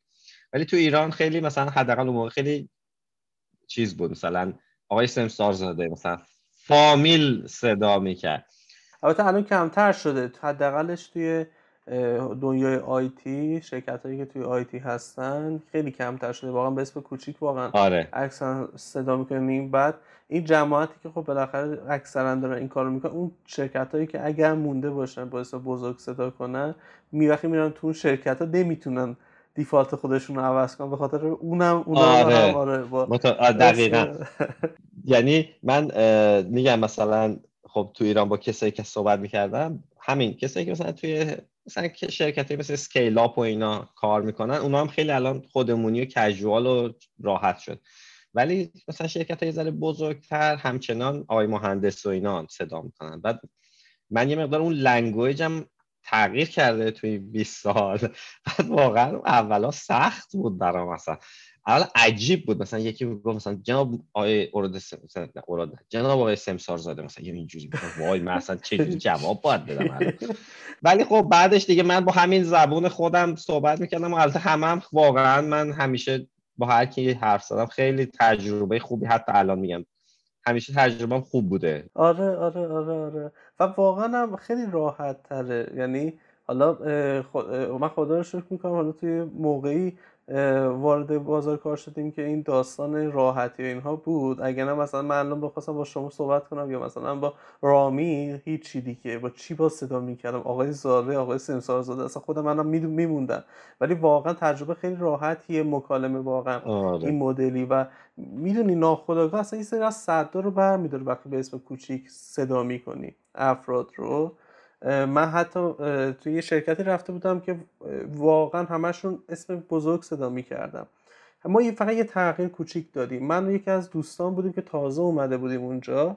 گفتیم که گفتم آرش بیا و به اسم کوچیک صدا کنیم بچه ها رو. نمی‌دونیم چی میشه. شاید که اصلا بر بخوره بهشون. اصلا از اینجور داستان ها باشه و اینها. ولی بریم جلو ببینیم چی میشه. بعد از یکی دو ماه اون تیم فاصله ها اصلا خیلی راحت شد. قبلا اصلا با هم دیگه کار نمی‌کردن ولی همون کار باعث شدش که راحت تر با هم دیگه کار بکنن و با هم دیگه ارتباط برقرار بکنن. یه واقعا ببین چه آره به نظرم مهمه. آره آره آره. واقعا خیلی مهمه. دیگه اینکه جغرافیا چجوریه؟ این میگن یه عالمه حشره و اقرب و جک و جونور داره یه جورایی استرالیا رو این شکلی خیلی از ایرانیا می‌شناسن خب؟ میگم که مثلا باشون میگم که آقا استرالیا هم خوبه برید. مثلا می‌تونید اگه که به عنوان گزینه اپلای حالا می‌خواین در نظر داشته باشید. ولی میگن نه اونجا ما نمی‌تونیم جک جون براش چیز کنی تحول بکنی نمی‌دونم واقعا همینه. ببین آره خب آره هست ولی اونجوری نیستش که ما تو ایران فکر می‌کنیم. یعنی من یادم داشتم هم اوایل میومدم مثلا مامانم می‌گفت نری توی آب کوسه داره فلانه. خب کوسه داره ولی مثلا چه می‌دونم مثلا هر پنج 6 سال یه بار مثلا چون کوسه خب جایی که آدم هست و مثلا شهریه و اینا خب نمیاد. که حالا ممکنه یکیشون بیچاره مثلا راش گم بشه مثلا برسه. چون اقیانوس دیگه شما مثلا تو خلیج فارس هم بری ممکن کوسه باشه. می‌دونی چی میگم؟ که اونجا هم به اقیانوس به جایی که اقیانوس راه داشته باشه. اونجوری که فکر می‌کنیم نیست به نظر من حداقل. ولی خب آره هست. مثلا انکبوت هست نمی‌دونم مثلا توتی و مثلا از اینجور چیزا هست یا مثلا مارمولک های بزرگ خیلی بزرگ هست. هم چون خونمون یه مقدارم چیز حالت چی میگن؟ مثلا پشتش باغ و اینا داره از این حیوونا هست و حیاتمون یهو میان و اینا. ولی خب مثلا کاری نداره. مثلا این انکبوت مثلا میگم انکبوت یه مارمولک بزرگیه مثلا شاید 20 سانته. درسته. ها ولی کاری نداره پشه می‌خوره. ولی خب مثلا اگه مثلا یکی ندونه مثلا ببینه ممکنه بترسه. ولی یه وقتی زندگی می‌کنی یواش یواش می‌فهمی که این مثلا کاری نداره و فلان اینا چیز نه من فکر نمی کنم حیوان من بدونم عاملی باشه که شما خیلی بخواید نگران چه چالش هایی بود وقتی که رفتی استرالیا؟ حالا از نظر فرهنگی کالچر هایی که باش مواجه شدی اینها؟ آها آره یه سوال خوبیه. خیلی کالچر شاک من نشدم از اون لحاظ. حداقل الان خیلی آدم نمیاد. بیشترین چیزی که من خیلی خیلی برام سخت بود این بود که رانندگی و خیابونا برعکس بود. اوه. یعنی توی ایران ما راننده سمت چپ ماشین میشینه دیگه درسته؟ اینجا سمت راسته. بعد مثلا تو ایران به میدون که می‌رسی میپیچی سمت راست میدون دیگه. اینجا میری پیچی سمت چپ میدون. خب یا مثلا خیابون می‌خوای ردشی مثلا تو ایران اول چپ رو نگاه می‌کنی بعد راست. درسته. اینجا اول راست و بعد نگاه بعد چپ. خب؟ این خیلی واقعا برام سخت بود که یکی دو بارم آها نه یه بار اینجا شروع کردم رانندگی کردم و برگشتم ایران. داشتم رانندگی می‌کردم یادم رسیدم به میدون و به جایی که برم راست پیچیدم چپ و یکی از دوستان بغلم بود شروع کرد به داد زدن.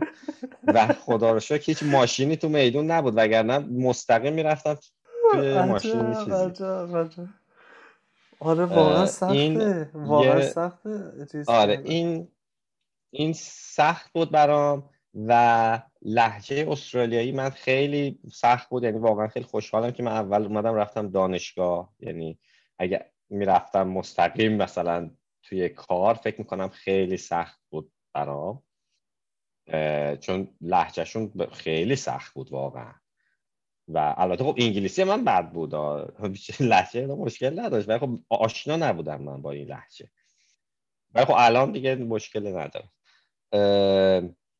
بیشتر اینا بود. ولی کالچر شاک به اون معنی چیز نشدم که مثلا بگم وای مثلا چقدر عجیبه یه چیزی یا مثلا خیلی بد است یا اینا. من خیلی خیلی به نظرم آدما خیلی آدمای خوبی هن. من هیچ چیز مثلا نجات پرستی اینا من شخصا هیچ وقت تجربه نداشتم. درسته. خب آدمای مختلف تجربه های مختلفی حتما دارن. مثلا تو کار و اینا حتما مثلا خیلی هم مثلا دوستان کار پیدا نمی‌کردن می‌گفتن به خاطر اینه که مثلا نژادپرستن اینا. من شخصا احساس نکردم هیچ وقت همچین چیزی هست. اگرم کار اون اوایل به خصوص کار نگرفتم به خاطر این بوده که خودمون خودمو نتونستم توی اون مثلا interview خوب نشون بدم. می‌دونی؟ این احساس من مثلا رفتم توی interview من خیلی بد جواب دادم خب؟ وقتی من بد جواب دادم خب مسلم کار رو به من نمیدن دیگه. به خاطر چیز نیست که. ولی من همیشه به نظرم خوب بود. هواش یکی یا یکی از چیزایی که خیلی تعجب کردم هوا بود چون من اومدم ملبورن. آها. و خب من انتظارم این بود که مثلا استرالیا یه جایی باشه آفتابی باشه و مثلا هوا خوب باشه و اینا. ولی اومدم ملبورن اتفاقا من هم 15 سال پیش همین اواخر فروردین یعنی مثلا یکی دو ماه آینده اومدم. و خب ها فصل هم اینجا برعکسه دیگه. یعنی وقتی ایران مثلا تابستونه اینجا زمستونه. خب من اونجا فروردین بهار اومدم اینجا رسیدم اصلا یهو باد بعد باد میاد اینجا. یعنی مثلا باد ملبورن عجیبه. من یه بار شب دم دانشگاهمونم داشتم می‌رفتم باد اومد عینکم از صورتم برد. عینکم افتاد رو زمین. عجب. انقدر باد بود. البته این گلوبال وارمینگ برای ملبورن نتیجه مثبت داشته. هوای خورده بهتر شده. بهتر شده. ولی همچنان تغییر هوا توی ملبورن به خصوص خیلی زیاده. به خاطر اینکه خب کلا استرالیا خیلی هیلی نیست خیلی کوهستانی نیست. خب و دو تا جبهه هوا میاد به سمت ملبورن به خصوص. یکی جبهه هوای سرد از سمت قطب جنوب و یکی جبهه هوای گرم از سمت کویر مرکزی استرالیا. آها. احتمالا اونجا گردباد اینا هم دارید. گردباد حالا من هیچ وقت ندیدم ولی هر کدوم اینا زورش بیشتر باشه هوا به اون تغییر می‌کنه. بنابراین شما صبح ممکنه مثلا کولر بزنی شب مثلا بخاری بزنی. مثلا یه اتفاق میفته چقدر عجیب.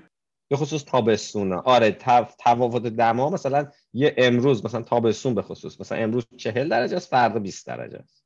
خیلی عجیبه و خیلی جالبه. واقعا خیلی جالبه. آره. آره. البته ملبورن بقیه شهرها اینقدر تغییر نمی‌کنه هوا. یعنی مثلا بر... مثلا سیدنی و شهرهای دیگه هوای مقدار استیبل تره. ولی ملبورن هواش خیلی خیلی غیر قابل پیش بینیه درسته. من حالا اون داستان مربوط به ماشینه رو که گفتی که برعکس و اینها یکم یاد چیز افتادم. فکر می‌کنم آلمان و فرانسه و اینها هستش. البته من یه پادکست گوش می‌دادم پادکست دال بودش که حالا در حقیقت کاری که می‌کنه افرادی که ماجرات تحصیلی کردن رو میره باشون مصاحبه می‌کنه و تجربهاتشون رو چیز می‌کنه. حالا اینجا هم بد نیستش که پادکست های دیگر معرفی بکنیم و این فرهنگ واقعا پادکست شنیدن می‌تونه که خوب باشه برای شنونده ها.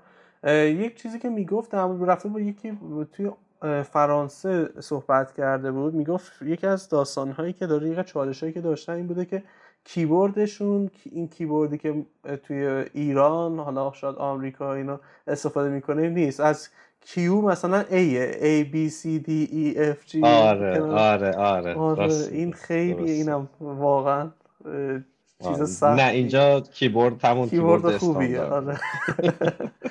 خیلی خوب. مدل کاریا چجوریه توی شرکت ها بازار اجای آره آره. در استرالیا. آره آره. ها بازار آیتی به نظر من بازار آیتی خیلی خوبه. میگم من اولین کارم خیلی طول کشید کار پیدا کنم به خاطر که تجربه کاری تو استرالیا نداشتم. درست. فکر کنم یه نه ماه طول کشید من کار اولم پیدا کنم. همون سال همون 2008 و 9 و اینا. ولی دیگه اولین کارم که گرفتم دیگه تا آخرش دیگه تقریبا من خیلی دنبال کار نگشتم. همیشه کارا اومدن سمت من. یعنی بنز کافی بود که میومدن خود این کسایی که دنبال کارن مثلا ایمیل می‌زدن آقا ما اینو داریم می‌خوای.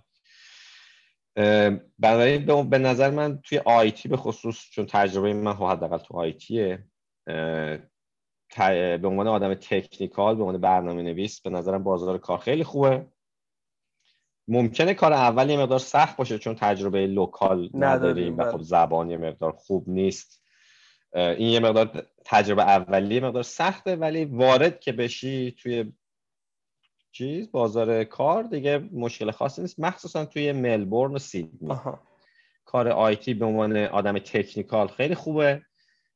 توی agile م اگر که آدمی باشی که تجربه داشته باشی و خوب باشی کار خیلی خوبه مشکل خاصی نیست. ولی خب بقیه کارا رو من یعنی بقیه industry ها رو engineering اینا من خیلی در ارتباط حالا انتظاری هم نداریم. واقعا حتی حالا این حوزه بیشتر داریم چیز می‌کنیم. خوشبختانه یا بدبختانه فعلا اجایل توی دنیای آیتی و حالا در حقیقت سافر و اینها خیلی رواج داره. خود من یکی از علاقه هام اینه که برم این رو توی صنعت های دیگه پیدا بکنم.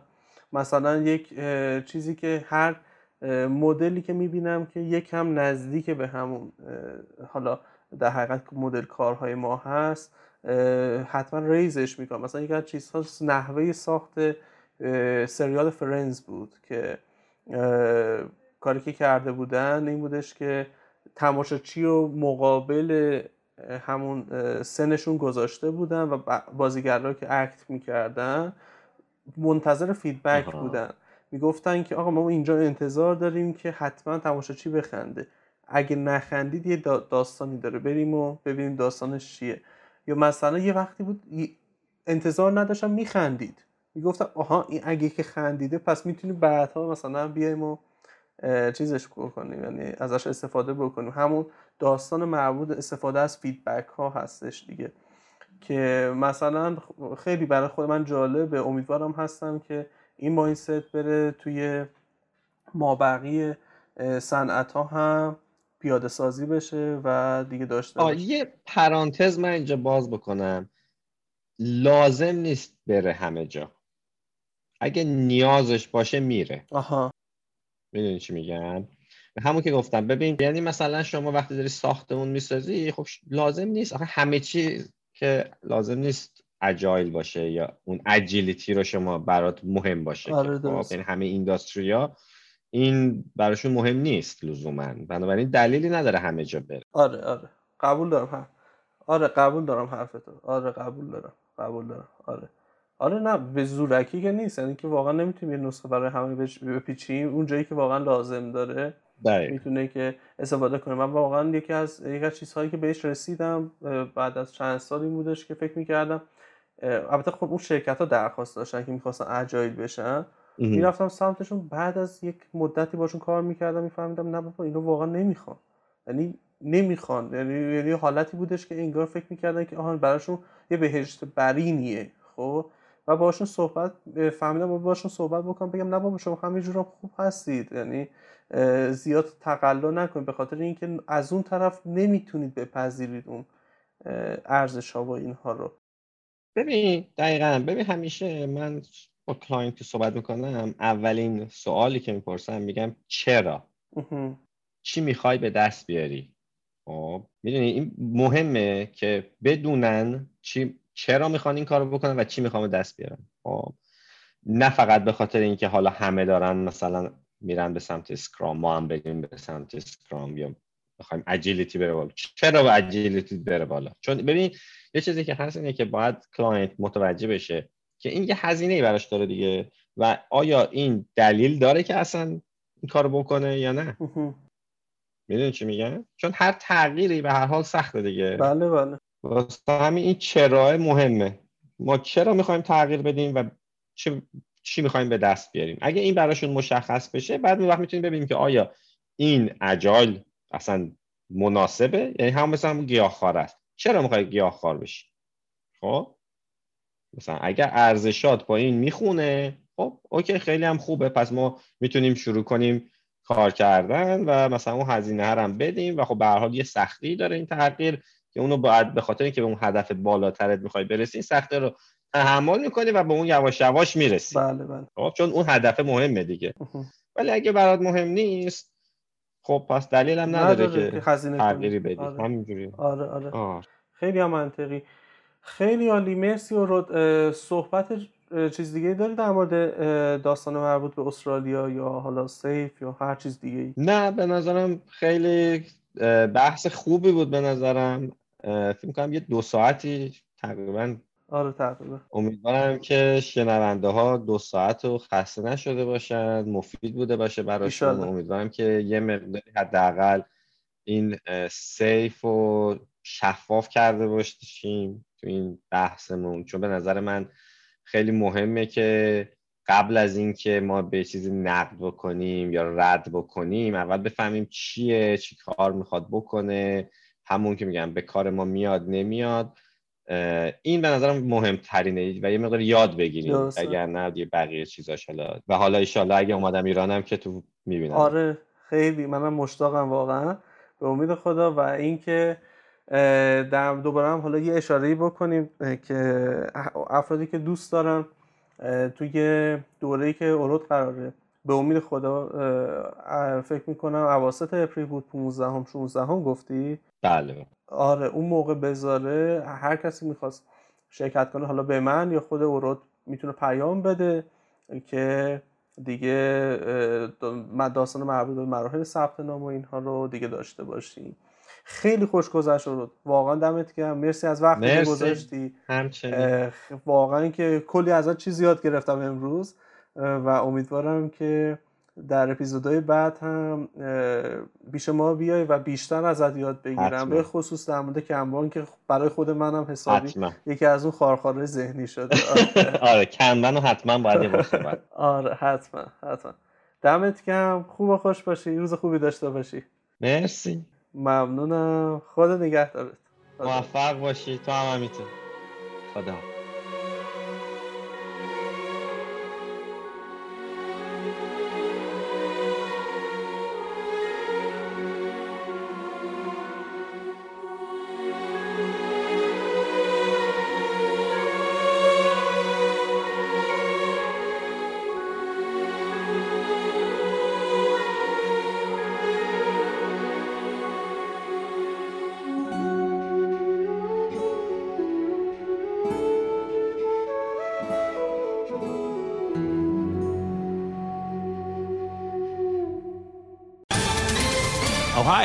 Ready for some quick mental health facts? Let's go.